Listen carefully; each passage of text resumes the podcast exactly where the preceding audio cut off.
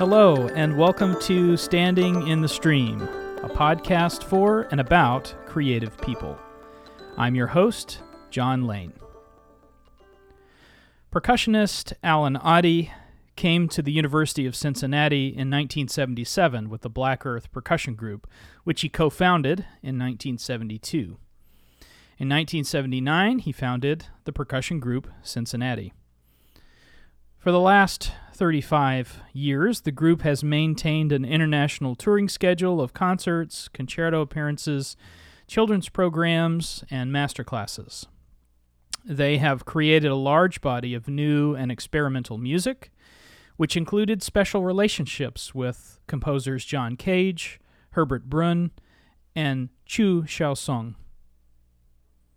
As a soloist and creative collaborator, Allen has concertized, recorded, and taught throughout North America, Europe, and Asia. You can hear his recordings on the Mode and Ars Moderno record labels.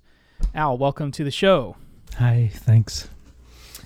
So, as I mentioned in the introduction, you got to work closely with some very influential and pivotal composers of the 20th century, and uh, perhaps most notably was your work with John Cage. And so, I'd be interested to hear a little bit about that?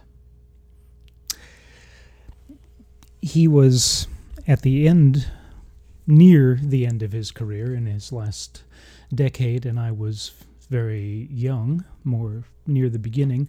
It was after the Black Earth years. We met him once in the Black Earth years. Um, we made this recording, this record, the first Black Earth record. Uh, it was a record, an LP, and Amores was on that uh, that record. I remember we once went then to a concert in Chicago. Very proud of our of our record with his piece on it. And indeed, it was the first time the piece had been recorded since he had done it. Uh, yeah, there was one other recording of it back in the in early 60s when he played it. Um, so we brought him a copy of the record, and he was mm, sort of charming after his concert. And he just smiled and said, Oh, I don't use records. so we couldn't even get him to take a copy of it. Um, but then later, uh, I must have been, uh, I don't know how many years later, six years later, something like that.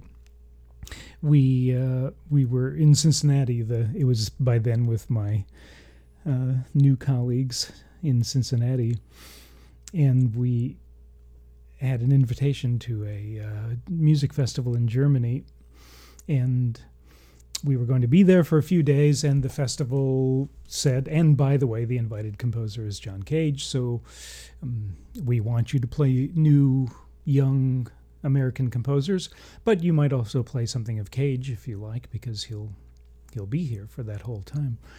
And the truth of the matter is, we hadn't played up until that time um, a great deal of Cage. Amores had, had always and has remained all of these decades in the repertoire.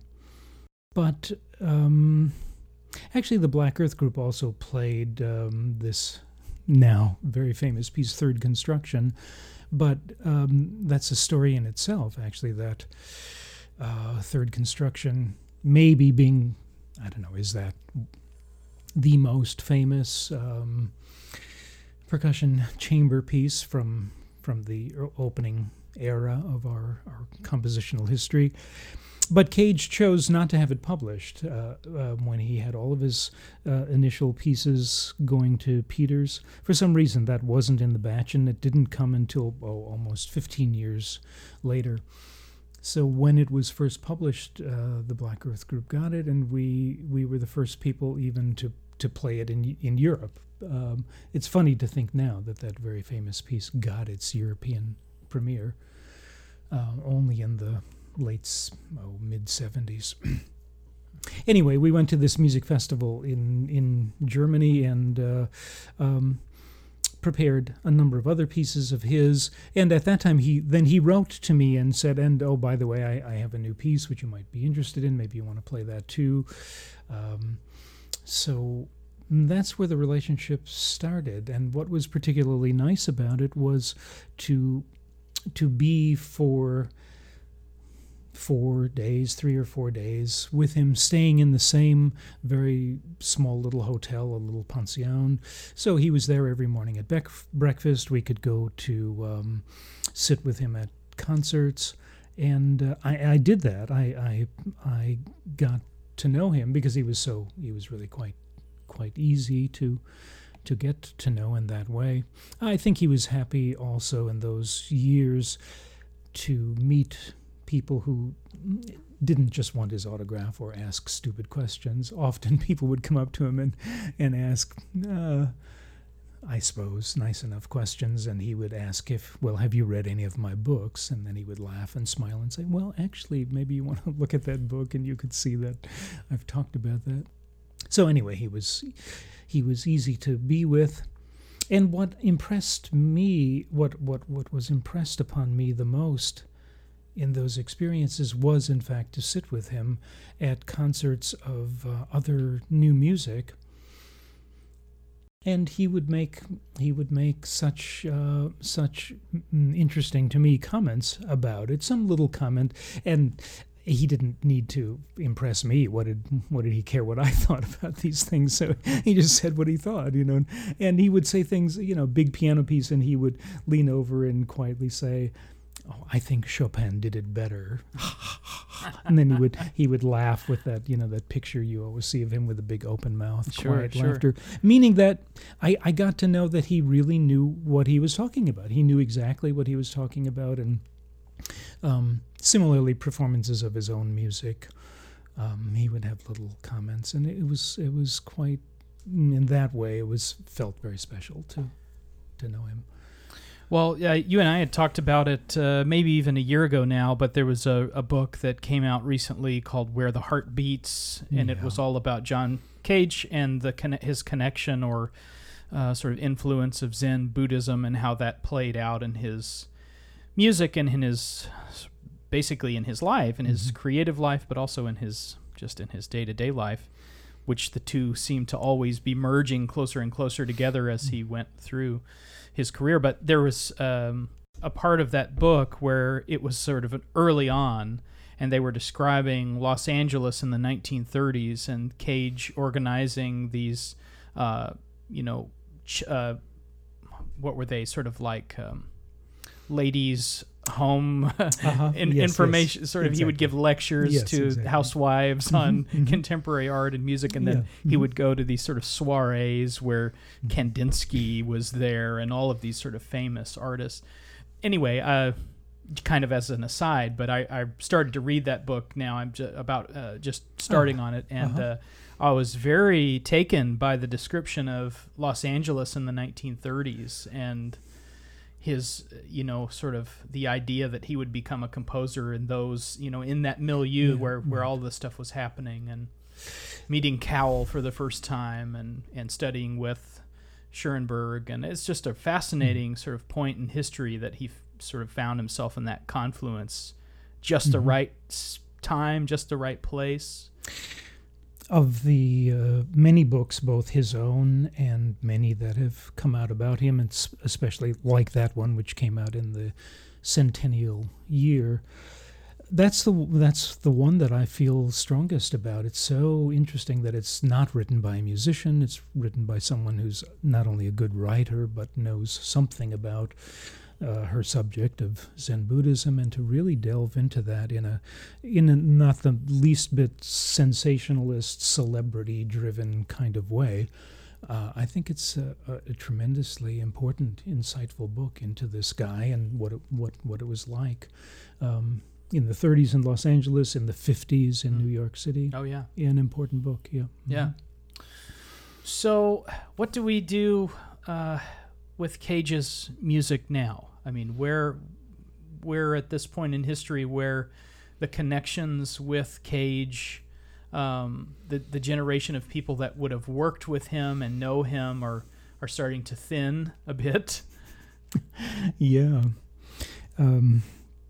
And so you know the first hand accounts are are important, I think, but there are many people my age and younger who have only known of Cage through his books, only known him through the recordings that we can find of interviews and when he's spoken publicly or that, that had been recorded and films made, this kind of thing.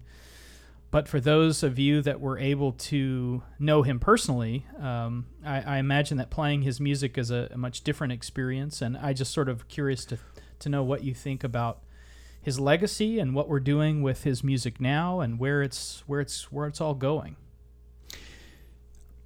I think it's a little bit unfortunate that he's very well known for a few pieces, and these pieces are are played by maybe a small number of people in the larger scope, but many people in the in the um, field of new music or percussion. But the pieces that he continued to write throughout his life that he kept moving on. It was one one of the most striking things about him that um, once he had done something and, and in a sense proved to himself that he knew how to solve that problem, that he could do that successfully. Um, he didn't, in that sense, establish a, a, style. That there there are periods where there are a number of pieces that are quite similar variations of a, of an idea, and um, the idea, though, that he would then move on. So even when we played his things, he would always say um, that he wasn't particularly interested in hearing these famous pieces, percussion pieces from the 40s, even the f- famous prepared piano pieces. Um, he was he said the piece I think my best piece is the piece I'm writing right now. The piece I'm most interested in is is whatever I'm working on right now, and he he encouraged always that and, and so in, in that sense I'm I'm a little bit sorry that his legacy now sits so heavily upon either a few sensationalist kinds of things like for everybody wanted to play 433 in in the centennial year and then there are some prepared piano pieces and uh, and the percussion pieces from the 40s and from late in his life there are many pieces which are very very beautiful, very you know quite unusual and very very beautiful. Even the prepared piano pieces, it's an interesting mm, chunk of musical history because I don't know who's going to play those. Most pianists don't play them. One could forgive them. They they have a lot of repertoire, but a, by a lot of really good composers, um, and to go through the trouble to know how to do that well.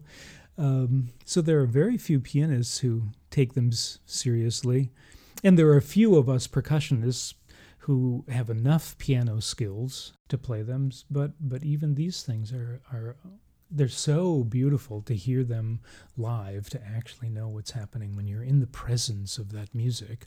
It's it's of course quite different to just hear them on your computer. Yeah. I, I, I, I would I would wish that if one if people actually knew more more of his writings and the influences upon him and the connections he made uh, could come to understand that he was he he was a brilliant a, a brilliant man. And um, and that he was very serious about his his um, his his sonic art and that this continued to his dying day. And there are there are many many beautiful pieces to learn to learn from to experience yeah. from mm. something that was uh, there's another great book on his music that musicians who are interested to learn about sort of the way that his music was constructed is by pritchett Ah, uh, yes. Mm-hmm. The music. It's. I think yeah. it's just called the music of John Cage. Right, exactly. And I remember mm-hmm. in, of course, when I was a student and studying with you, and and studying at uh, University of North Texas, where I kind of first came upon. Uh, and really, you know, started digesting and reading these books. Uh, Christopher Deane showed me, uh, you know, some of these things, and anyway, that that book figured heavily into my sort of understanding that Cage wasn't just a philosopher, you know, because a lot of the music history textbooks, yes. mm-hmm. you know, um, sort of describe Cage. Well, he was really more of a philosopher than a composer. Pritchett says No, actually, if you look at this person, I mean, this is a person who wrote music for, uh, was commissioned by major symphony orchestras, by opera companies in Europe, and mm-hmm. has, uh, you know, I, I, don't remember the exact number, but many, many, many pieces uh, composed over these years. This is not uh, someone who's writing philosophy books. I mean, the books are sort of part and parcel of his approach to music making.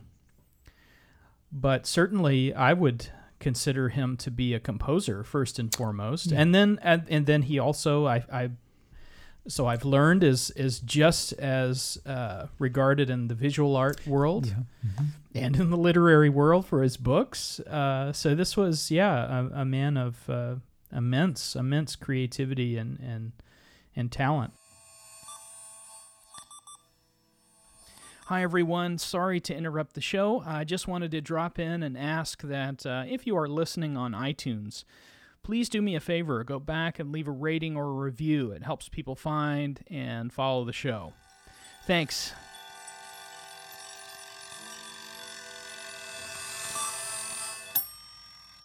So, th- this is interesting. Uh, all of this information about Cage. I don't want to get too bogged down with with all of that. And we could certainly come back and talk about some of the other composers that you've sort of cultivated relationships with. And I think maybe that could be an interesting topic just on its own, forging relationships with composers. And it seems to me that over the years, something that I've observed about you is that you you take very seriously those relationships, the the creative relationship between performer and composer. And, and I suppose that's especially important for percussionists to consider because of our sort of the idiosyncrasies of our instrument and our instrument collections are all different. And so it's yeah. sort of important when a composer is writing a piece for you to um, to be as involved as one can be with, to uh, with regards to the creation of, of that. But but my observation of your work has been that the the personal relationship is also important.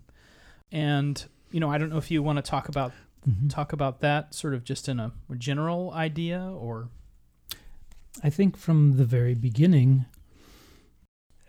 in the Black Earth days and and and immediately carried over to Cincinnati, we were more interested actually in the music of our our friends, our classmates.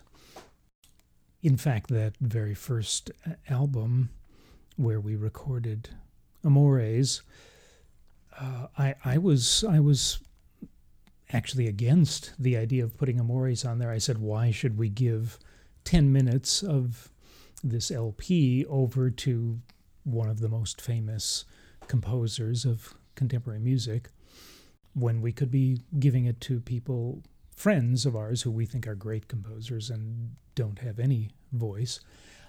I was outvoted, and I'm glad that I was outvoted on that. I'm glad we put that on on that first album. Um, but the idea was always to um, to to find not only to find people um, in our travels. We would meet people, and and often we'd hear a piece a computer piece, a string quartet, something by a, a composer, a young person somewhere else, and um, based on that and getting to know the person a little bit, then would would ask, well, could you write something for percussion? And as you as you mentioned. Um, I think our unique situation, most composers are uh, pride themselves in what they know about the piano or about their own computer programs or about writing for string quartet.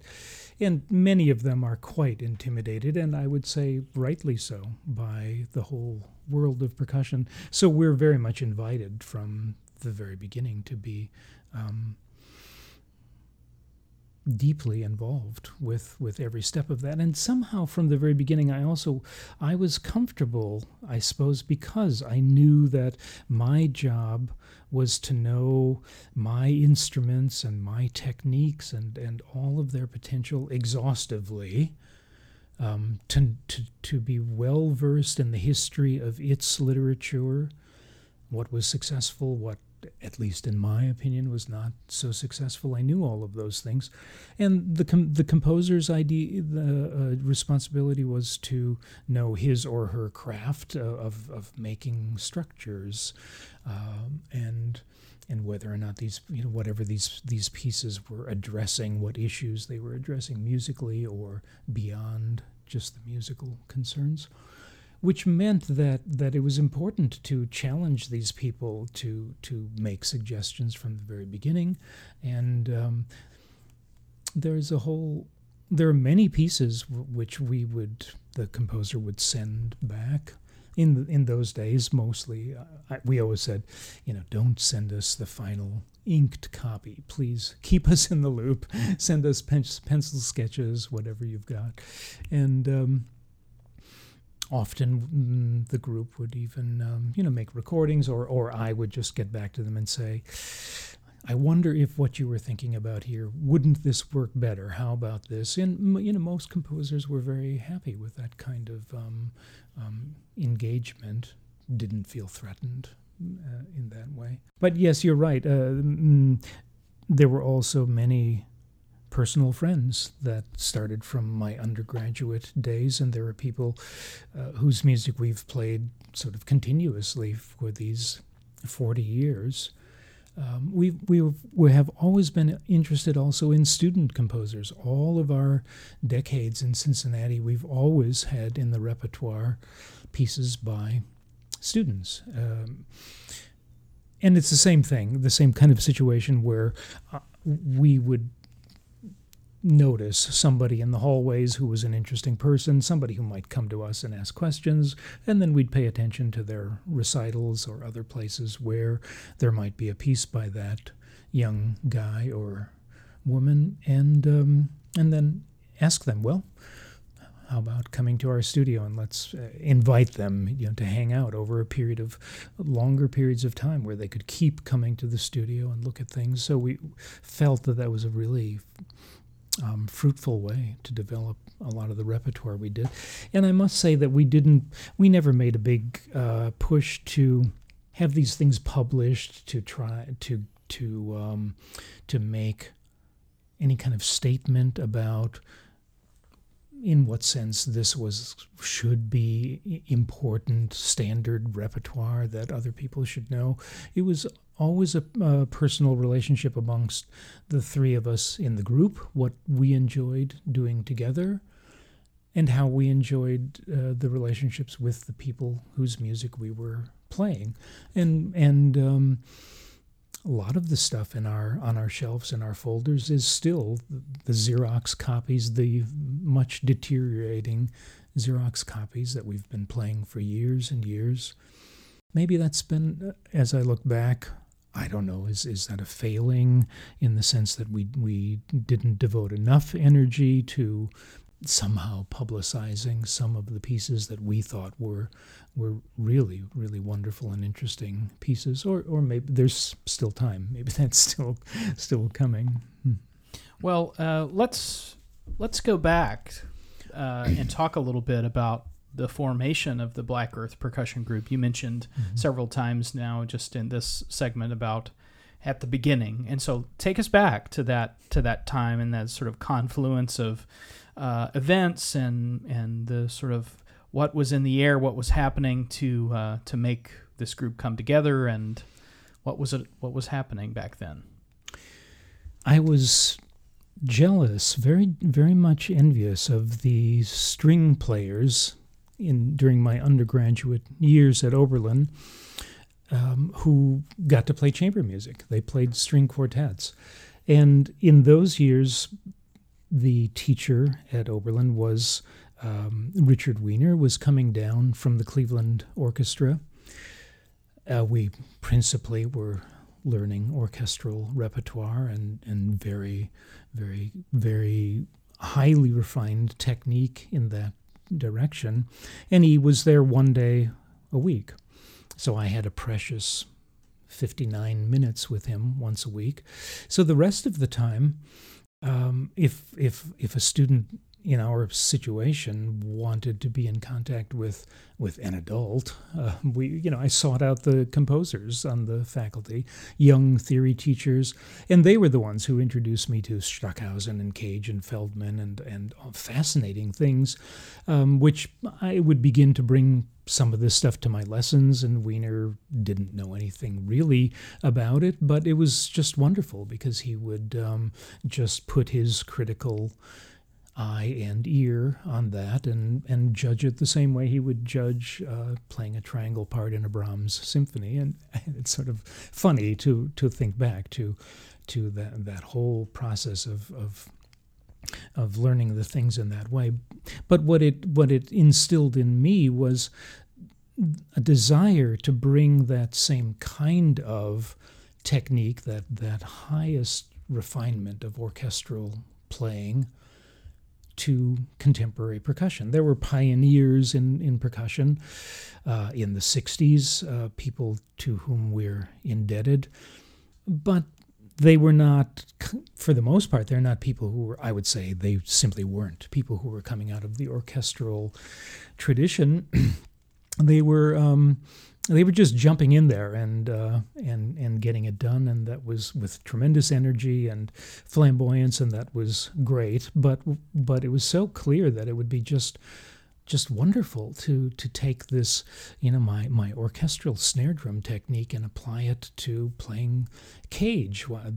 If you can imagine, there was a time when we had to talk about that. That that um, to see on the one hand that string quartets were a, a, a beautifully intense way of, of working in a, a in this historical chamber music situation. On another hand, there was the highly refined art of orchestral percussion playing. Uh, on another hand, there were, hmm, you know, this was the day of the great John Coltrane court. You know, there was an American music, or even whatever Bob Dylan, great rock groups, but especially great jazz groups, which were again people who played together all the time and uh, an intense creative sort of music, and um, it seemed sort of obvious that this desire to want to do this. I, I think um, a number of us mm, were almost resented that our choice had to be either to go into an orchestra or to uh, what become a music a band director or something like this or to play pop popular music? Um, so that's how the, the, whole notion of forming such a group was was started. And um, uh, my my classmate Gary Kvistad had some other summertime experiences at Tanglewood and meeting a few other people in different places, and you know came back with this uh, this exciting idea that you know we could we could probably do this if we if if we got together and and uh, made such a group. Um, and and Black Earth is the first. You know, such group I, in I, the United States. I guess it is. I, I mean, I shouldn't say I guess. I mean, there were, as far as a professional group just devoted to wanting to make this this happen. There's a group in in Europe. There were a number of groups in Europe, but there's a group which still exists called the Percussion of Strasbourg. Um, heavily, as all European things, heavily government supported. Good for them, wonderful. Uh, uh, but that's a larger group. That was six six people, and they existed already in the mid '60s and this was only this was you know in in um, the very early 70s 1972 so um, and it was it was close to the time that Nexus was also forming, but they were doing improvisation and it was, and in the ragtime. It was exactly it was exactly at the same time, and the, the, two groups had no knowledge of one another. Really, and um, what is sort of funny is that I, I, guess I could make the um, mm, self-deprecating joke that maybe maybe the idea of the Black Earth Group was an anachronism already at the moment it was being born. The idea to bring the highly refined art of European chamber music to percussion. um, you know, passionately devoted to this this idea. And meanwhile, there was another group um, who was very much um, had, had had their finger on the pulse of world music. I mean, this was this was a, a very new thing that there weren't even a lot of music schools that had um, ethnomusicologists on the faculty. Mm-hmm. You, you didn't, people didn't have such easy access to the whole history of all of these cultures. I mean, we knew there was percussion in all of these cultures, but not that many of us had yet studied it. Um, it was also the time of uh, a ragtime revival. There were Hollywood films and certain things happening, but uh, uh, it was just at that time, and and and the idea of collecting instruments from all over the world and just filling the stage with a, a fabulously beautiful sculpture of hundreds and hundreds of beautiful instruments and just Im- improvising on, on these things. So they, they had a whole a number of different trajectories, which, in one sense, one would have to say proved to be um, a, a, thread that many more people followed. And this idea of, mm, you know, wanting wanting to play play I'm not sure what, young composers, as well as the LaSalle Quartet was playing Schoenberg. it seems funny now, but that we were devoted to that idea. It was a couple years later that we actually, you know, we had a concert in Buffalo, and so we went up and met these Nexus guys in Montreal, hmm. and uh, yeah, it was all it was all very nice. But, yeah, yeah. Mm-hmm. But like you said, a different sort of trajectory. I yeah, mean, completely. very very different. Mm-hmm but fascinating that that was happening all at the same. I mean, yeah. all at the same time. Uh-huh. Let's maybe since we've talked a lot about the um, percussion, we've talked a little bit about the percussion group, and now we have a bit of a backstory with the Black Earth group.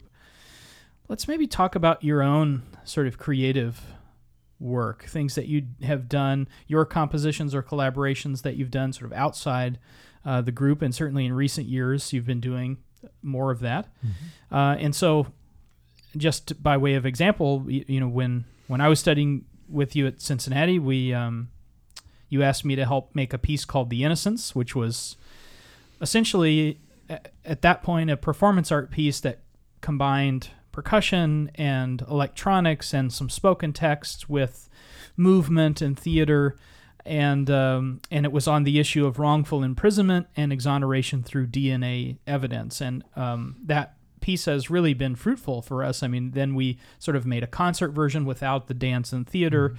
Uh, piece and have expanded it over the years. And most recently, we we performed this at the uh, Center for Civil and Human Rights in Atlanta, where we got to meet an exoneree and you know uh, sort of play this piece in the shadow of the papers of Martin Luther King. Mm-hmm. It's a pretty amazing, yeah. uh, pretty mm-hmm. amazing thing to mm-hmm. get to um, to do and to have this piece that's really about uh, something that I think we both feel passionate about, or at least yeah. we want people to know that that yeah. it that it is. And even after we did the first piece first time in 2006, here we are in 2015, and it's still an issue. so yeah. it, it's not gone away.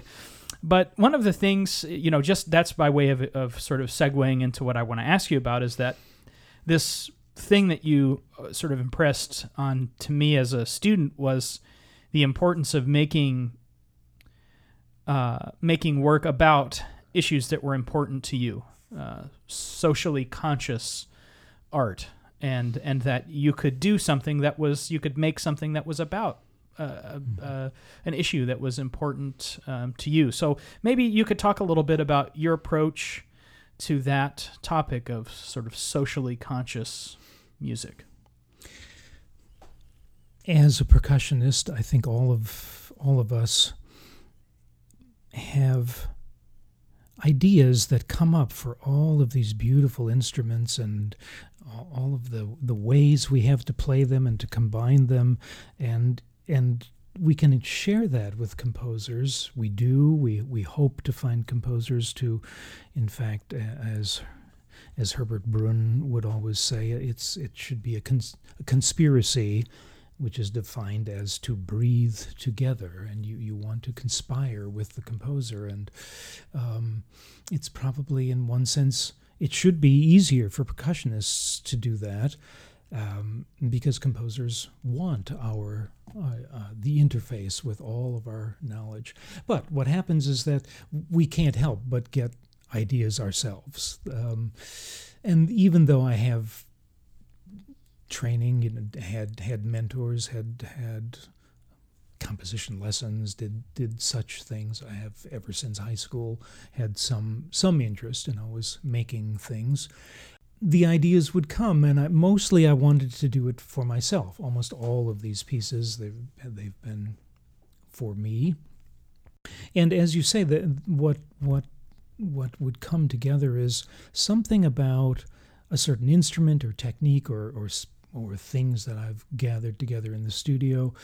Um, but that in itself was never enough. There would I I would want there to be then you know some reason for for making something.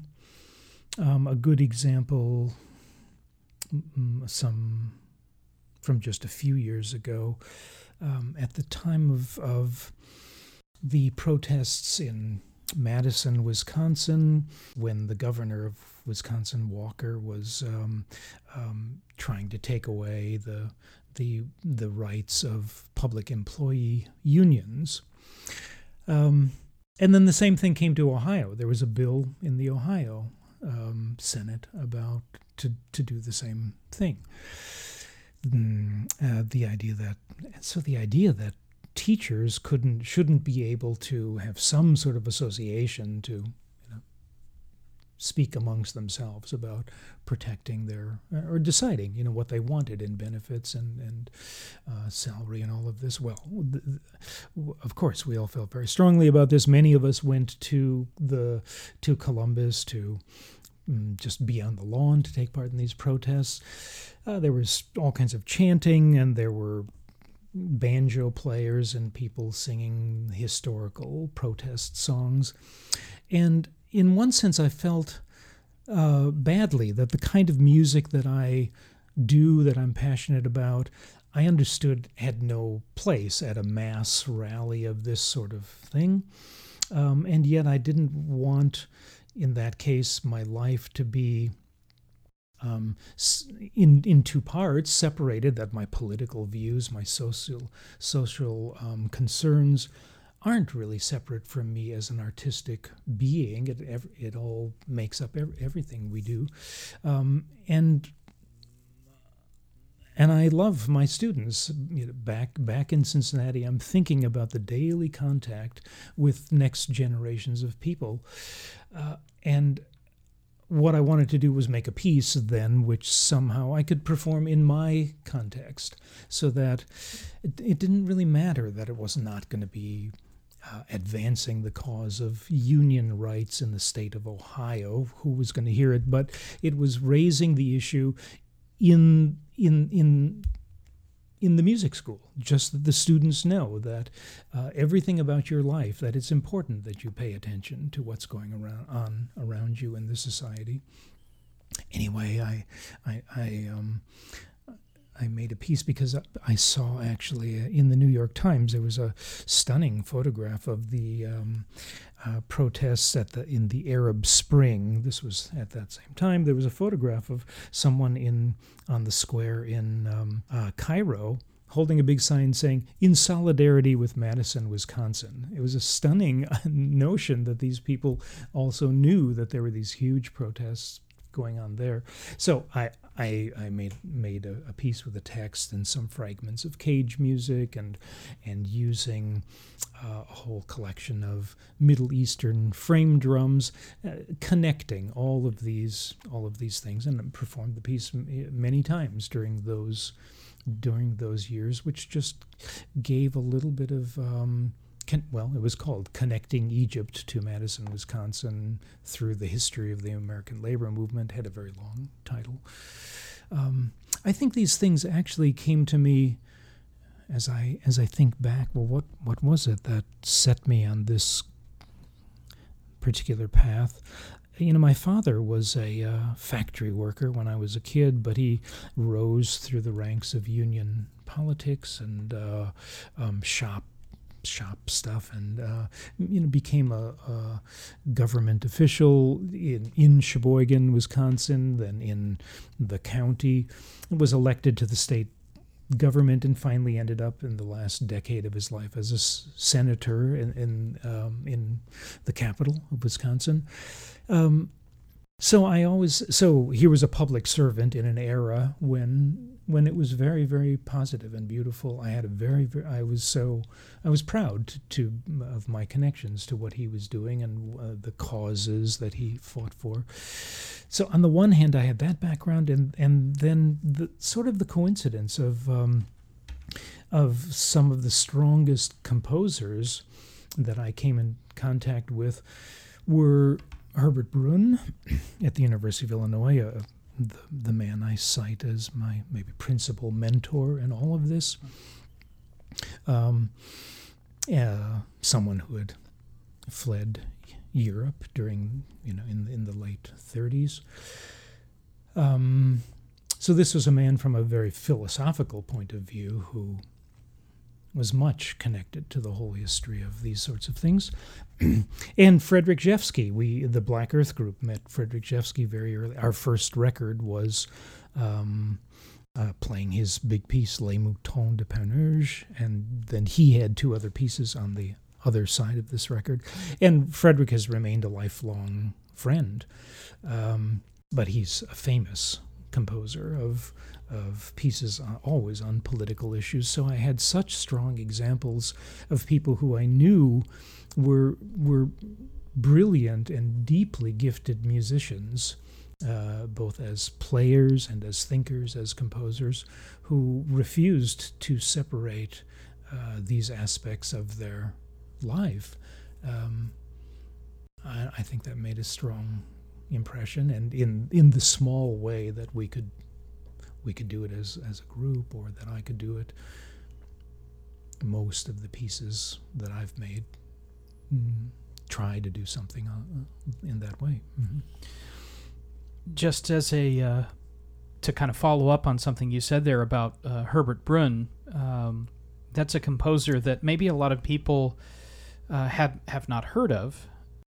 But and you know, of course, I I had not heard of him until I came to study with you, and then I, I heard a lot about him, and and I read a mm-hmm. lot mm-hmm. of his uh, of the essays and uh, his writings, and played some of his music, and found it to be absolutely fascinating. And um, so, but maybe a lot of people wouldn't know that composer or, or know the music or the the writings and things. So maybe uh, talk a little bit about Brün and, and maybe your your connection and how he figured so prominently in your influential for you.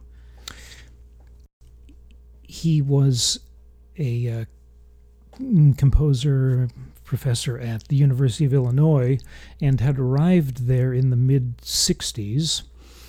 Um, he came to work on computers that he was part of that generation of what we refer to as sort of the Darmstadt generation of composers in Germany, people, the post Webern kind of people who were more and more interested in the mathematics of uh, compositional systems.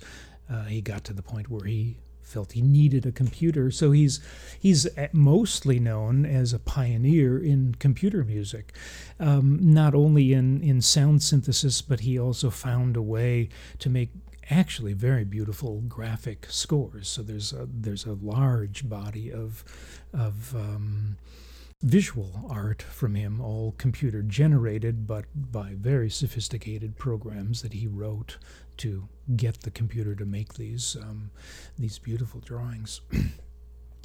and um, the Black Earth Group began its career there in in Urbana and he he was mm, he was fascinated by the idea of uh, four four guys with long hair and beards who wanted to make make a make a new music group. And um, and uh, fascinated and amused. And uh, you know now now that I think back about it I, I think he sort of saw he saw it as a very positive thing. And he he wanted to make himself available, uh, you know, as a as a friend and and mentor. Um, so we hung out with him a lot, asked him to write some music for us, and he was he became a mm, a, fa- a grandfather figure to me that I stayed closely in touch with till the end of his life.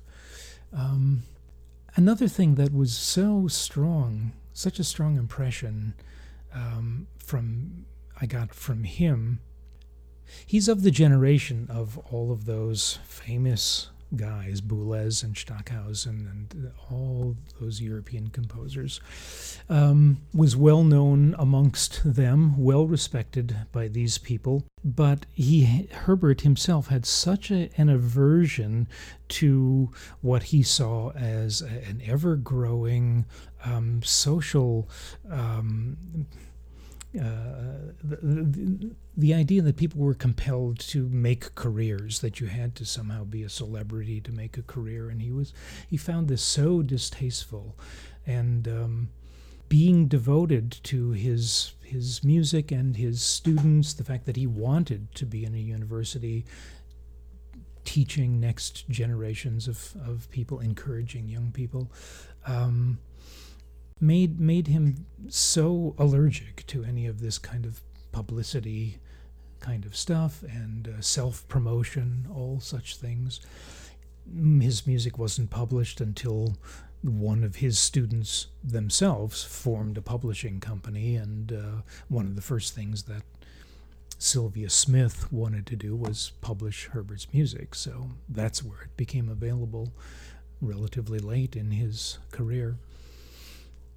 So what was the what was the aversion to to the idea of, of promoting one's work? Just just that he didn't approve of the sort of commercialism that he saw coming?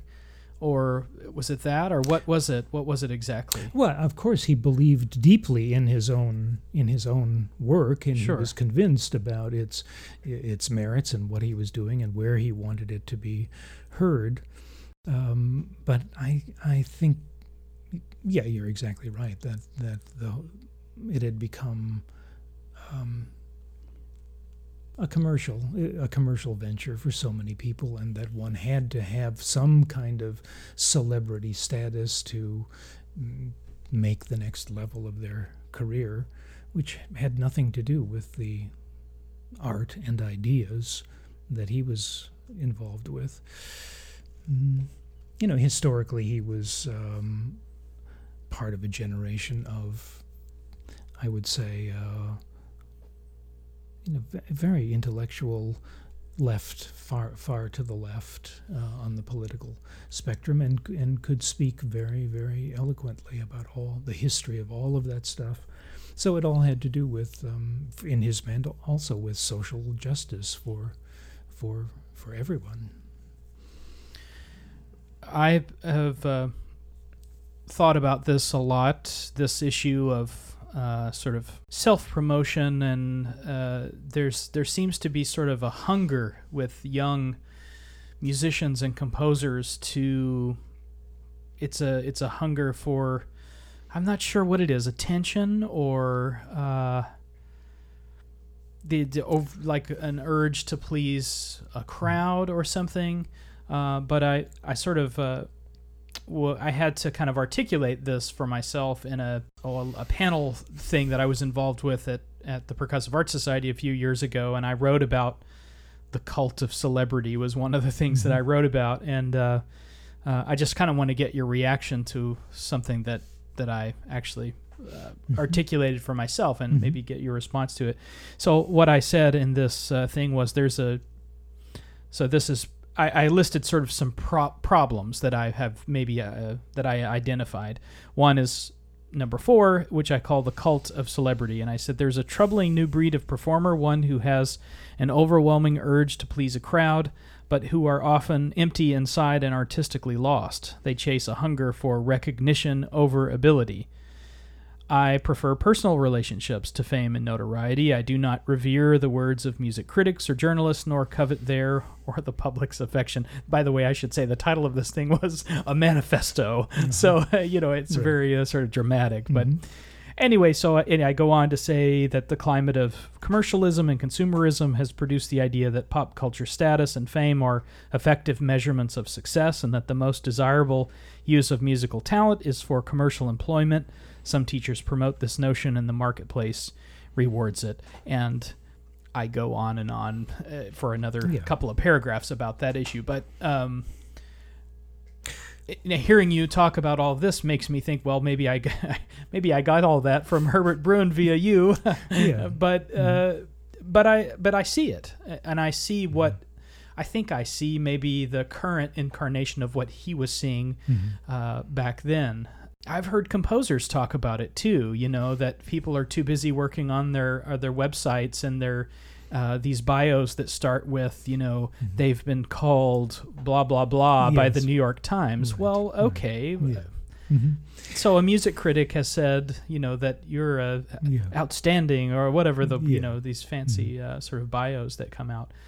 Um, I just don't put a lot of stock in in what what a music critic would say, or uh, the end of that paragraph uh, says that I sort of come to terms with it, and I say a better measure of success is communication, which is something I learned from you. After all, music at its most elemental is communication. And it can create an awareness of social, political, environmental, or culture is- cultural issues, all things that we've just Mhm. been, been talking about. Trying, trying to be relevant rather than just serving your own ego. Well, another thing that I always remember so clearly from from Herbert is his saying that he he would wish for himself and for those around him to to raise their voice in the name of something other than themselves. A succinct, way of um, touching upon this very issue, and and and I think it's simply been a matter of the exponential um, expansion of media and communication tools that everybody is so aware of of um, yeah celebrity status in the society whether it's sports heroes or or people uh, in in the media and these are the examples that that young people grow up with you know much more so even than I did uh, in the 50s and 60s so in this sense it's um, it feels like it's a it's it's a pervasive example and one would wish that it was not the example that people people would would see. It you you would want it to be about no when i say this you want it to be about the work and not about yourself. That is you take you take the work very very seriously and maybe take yourself not so seriously. Um, but yet we can think of lots of examples of people who also already know all the right things to say.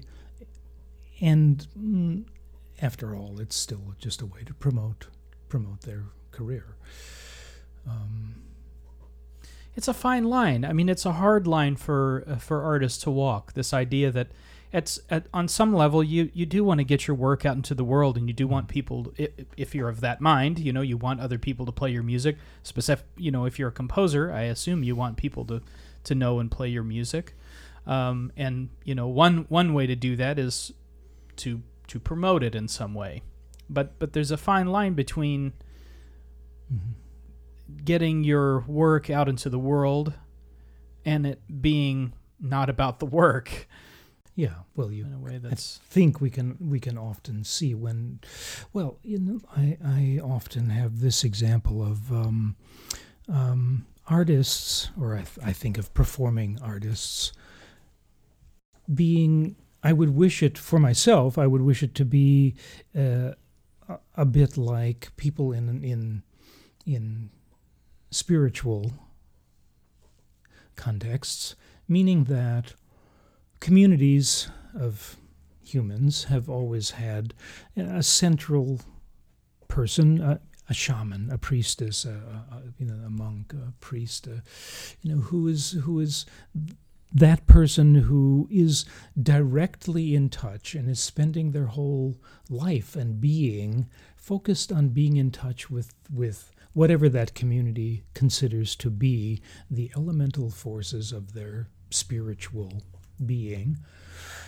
And the community then gathers around this person, if we want to speak in simplest Western cultural terms. Okay, on, on Sunday mornings, people went to church to mm, to be in touch with this, and and where that that officiant was the direct connection, and it was through that officiant that the rest of the congregation made, you know, a special connection. Um, and I think it's the same with shamans and priestesses and all of that his, historically in all kinds of societies. Um, eh, where these people the monks you know it's not about it's not about them.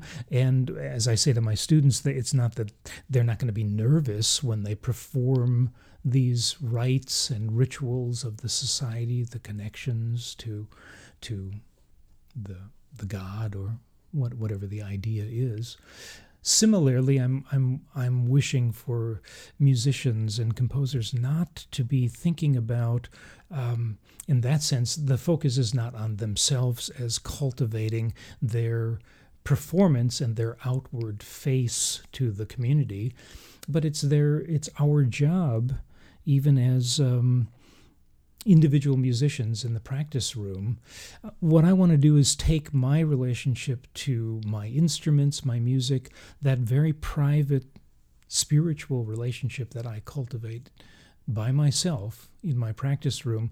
I'm taking that to the stage, and I trust that when anybody else who comes to that and just sees me in that state of quote communication not with them. I'm not even necessarily trying to communicate uh, sell something to any audience. I'm communicating with my marimba with the sound that it's making the vibrations it's making. I'm communicating through it and these vibrations to the composer who whose ideas are are being formed, uh, reformed with these sounds, um, and I'm not nervous about it, and nor am I nor am I selling anything. I'm not thinking about myself. I'm just in that moment of that um, art form, and I think it's it must be very similar to that priestess who is engaged in her ritual prayers, and the community sees that and and feels it, and I I trust that any audience watching us, hearing us, experiencing us do that, actually gets a much stronger connection to something that they can't do themselves. I need them to fix my computer and my car and do all the other things that we need various people with various talents in the society i, I i'm going to trust that they need me to to make a certain kind of kind of art which is not about me but is is connects them along with me to something some bigger vibration well, uh, lots to unpack and digest there, Al. Thank you so much for that. It was uh, it's always great to hear you talk about these things. You clearly have so much passion for this idea, and I, I hope people uh, can pick up on that and, and take something away from this. And so, th- speaking of this idea of taking something away, we're we should we should wrap soon. And uh, so, I always like to close these sessions by asking for advice or guidance to people who are along the creative path and be it uh, sort of any kind of creative advice that you'd like to give for a person who's trying to live and sustain a creative life and you can take that any way you'd like i th- i think that what keeps me connected to the history of classical music, erudite music in the Western world, um, all this music that I, I, I, really do do love. I can't. I, I wouldn't want to live without uh, Chopin and Mahler and these things, which is maybe even a little bit unusual for to hear from uh, a percussionist in the 21st century. Many of the people who are making experimental percussion groups and new music and uh, um, uh, are actually more connected to vernacular music or music of other world cultures. Um, and my roots have very much been in Bach and Beethoven and uh, all of this sort of stuff. Um, but what one comes to realize is that